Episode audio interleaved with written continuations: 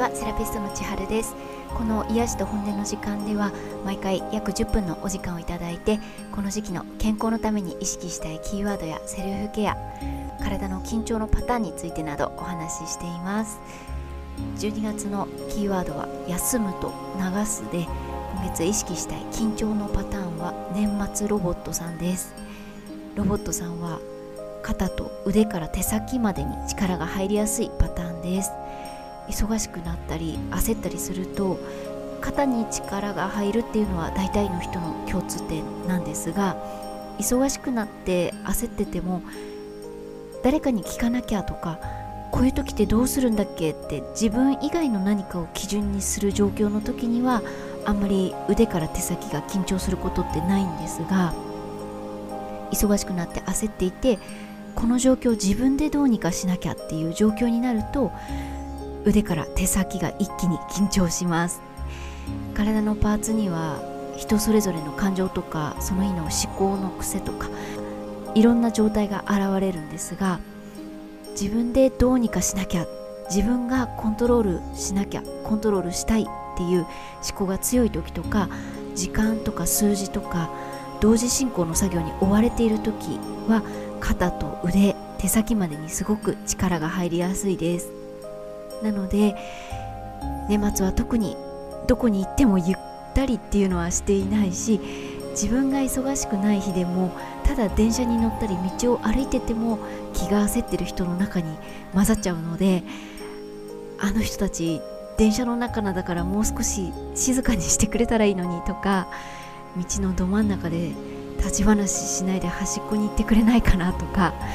そんなこともコントロール欲になるしこの時期ほんとそんなことばっかりなんでみんなコントロール欲は出やすいと思います。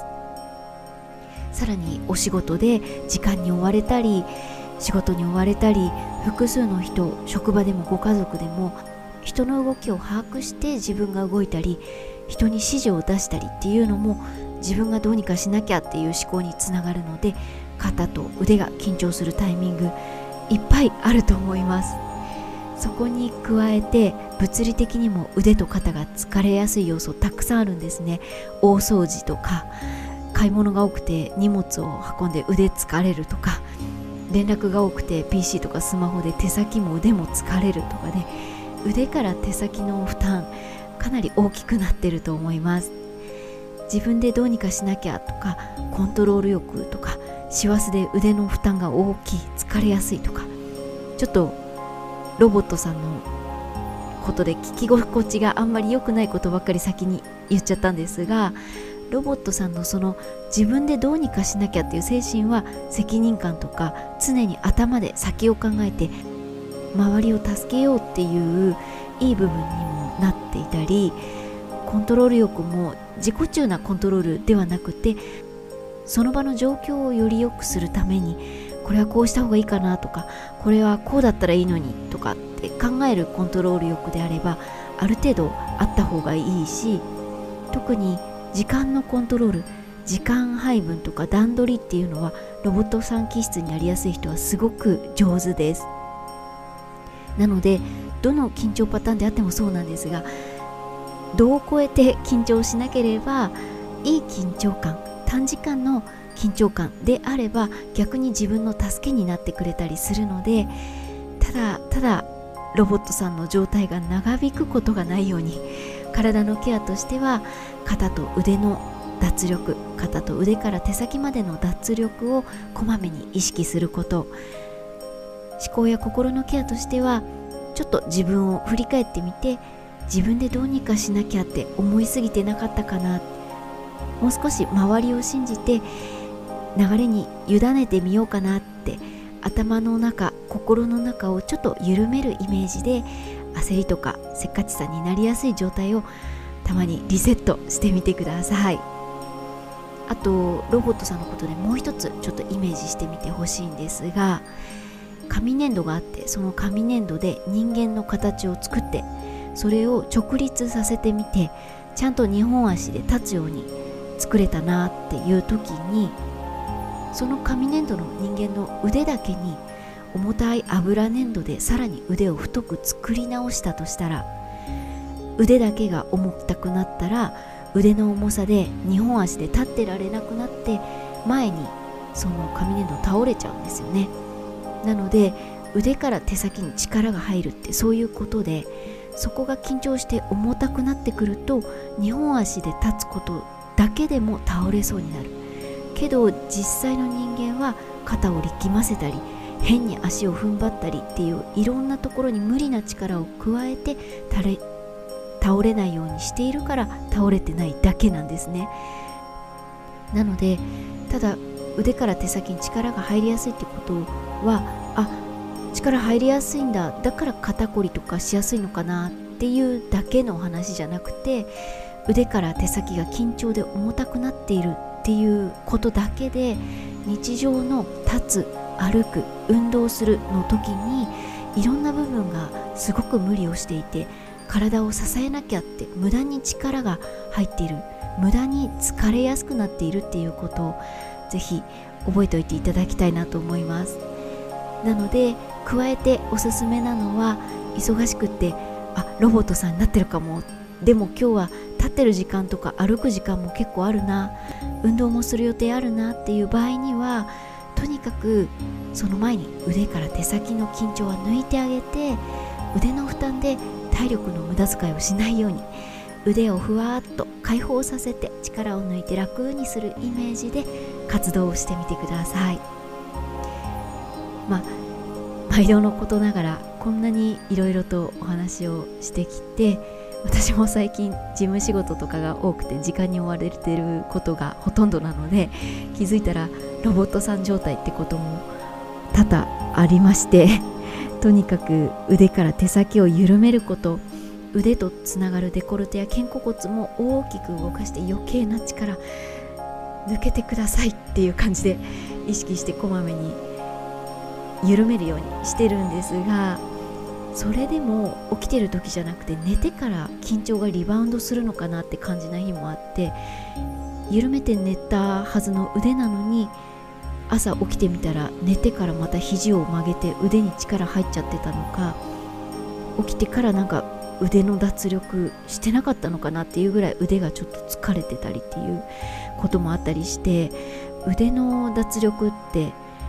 その時脱力してもまたリバウンドしたり本当に難しいなって思う日もあります。なのでこまめな意識あとは深呼吸でリラックスして全身腕だけじゃなくて全身をだらんと緩めることも必要かなと思います。ちょっと話変わるんですが2023年は始まりは東京の方にいてで春に横浜の方にサロンを移転させていただいてでこの冬横浜で過ごす初めての冬なんですが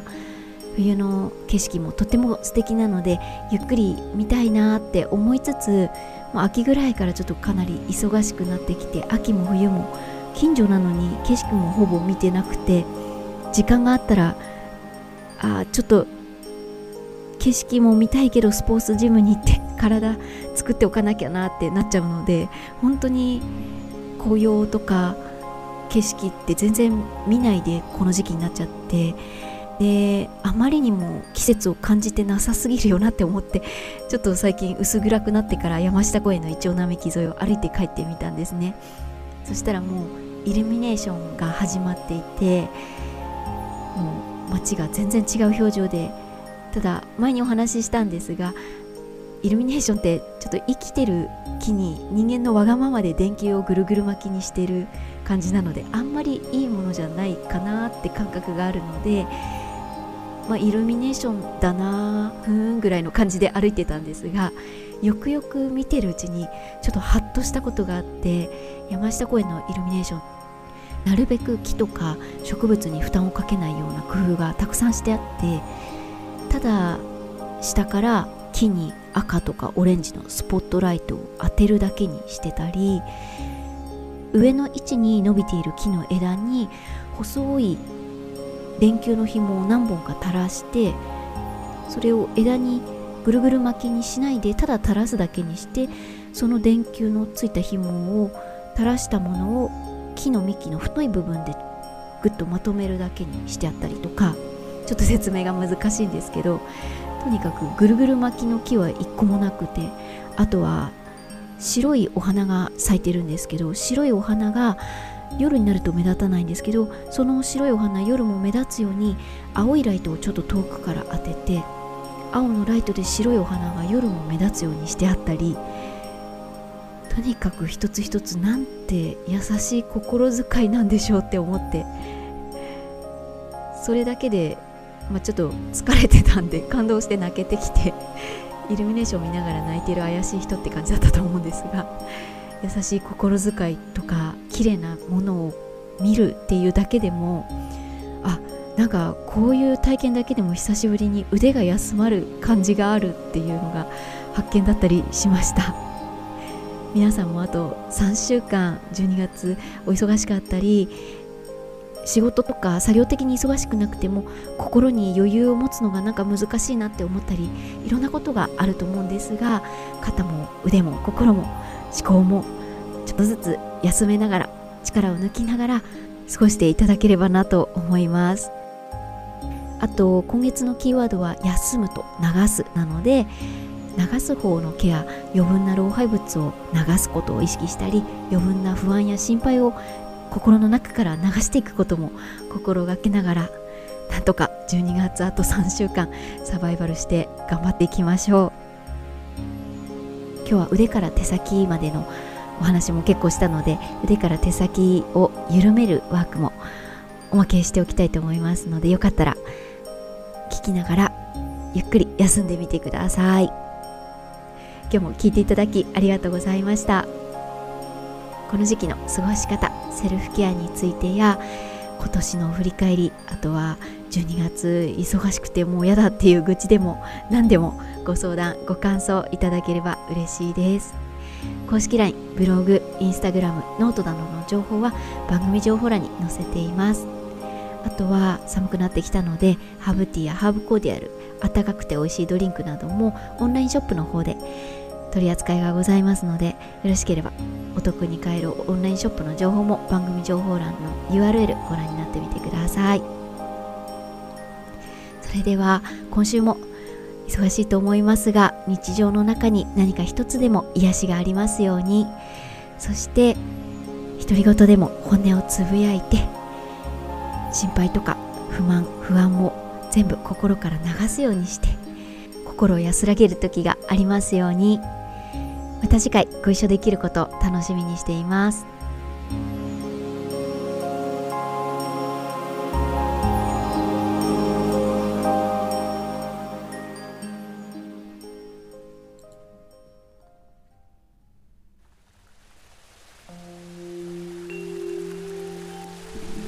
今日は腕から手先を緩めていきたいと思います。まず立ってても座ってても寝てても腕を大の字で広げてみてください。これだけでもデコルテや腕が縮んでたり疲れてた場合にはちょっとジーンとすると思います。それから万歳できる方は万歳をしてできない方は両手を前に出して右手で左の手首を握って右にぐっと引っ張って背伸び。反対も左の手で右の手首を握って左にぐっと引っ張って背伸びします。今度背中側に手を回して後ろで手を握って後ろにもぐーっと背伸びをするんですがこの時必ずお顔は斜め下を見てください。この後ろ側背中側で手を握って後ろにぐーっと伸びる時上を向いちゃう人がすごく多いんですが上を向いちゃうと腰が反って肋骨が開いて首の後ろが縮むという良くない状態3点セットになっちゃうので後ろに背中側にぐーっと伸びる時にはお顔は軽く下向きを覚えておいてください。それから一度肋骨を触って肋骨の位置を引き上げながら深呼吸してみます。肋骨が下がってきた時も腕が前に前に行きやすくなったり緊張しやすくなるのでまず肋骨を引き上げるだけでも腕の位置をリセットできます。それから軽く肘を曲げてできるだけ力を抜いて両腕ゆっくり回してみてください。この時腕を回すというイメージではなくて前では鎖骨が大きく動いているのを感じながら後ろでは肩甲骨が大きく動いているのを感じながら腕が回ってるっていうよりは鎖骨や肩甲骨も大きく一緒に回ってるイメージができるといいと思います。今度は片方ずつの肘を手当てしながら深呼吸してみてください。右の肘も左の肘も片方ずつ手で優しく包んであげてゆっくり深呼吸して肘周りの緊張を緩めていきます。あとは指のストレッチです。人差し指から小指までまとめて反らしてストレッチ。あと親指を反らしてストレッチ。両方の手指をしっかり伸ばしてみてください。最後にもう一度腕を大きく広げて大の字でだらーんと力を抜いてみてください。最初に大の字に腕を広げた時よりも腕から手先までに血が巡っている感じとか呼吸しやすくなってだらーんと力が抜けてる感じがあればいいなと思います。腕から手先が緩んで巡りが良くなることで呼吸も姿勢も睡眠もと食べたものの消化も良くなったり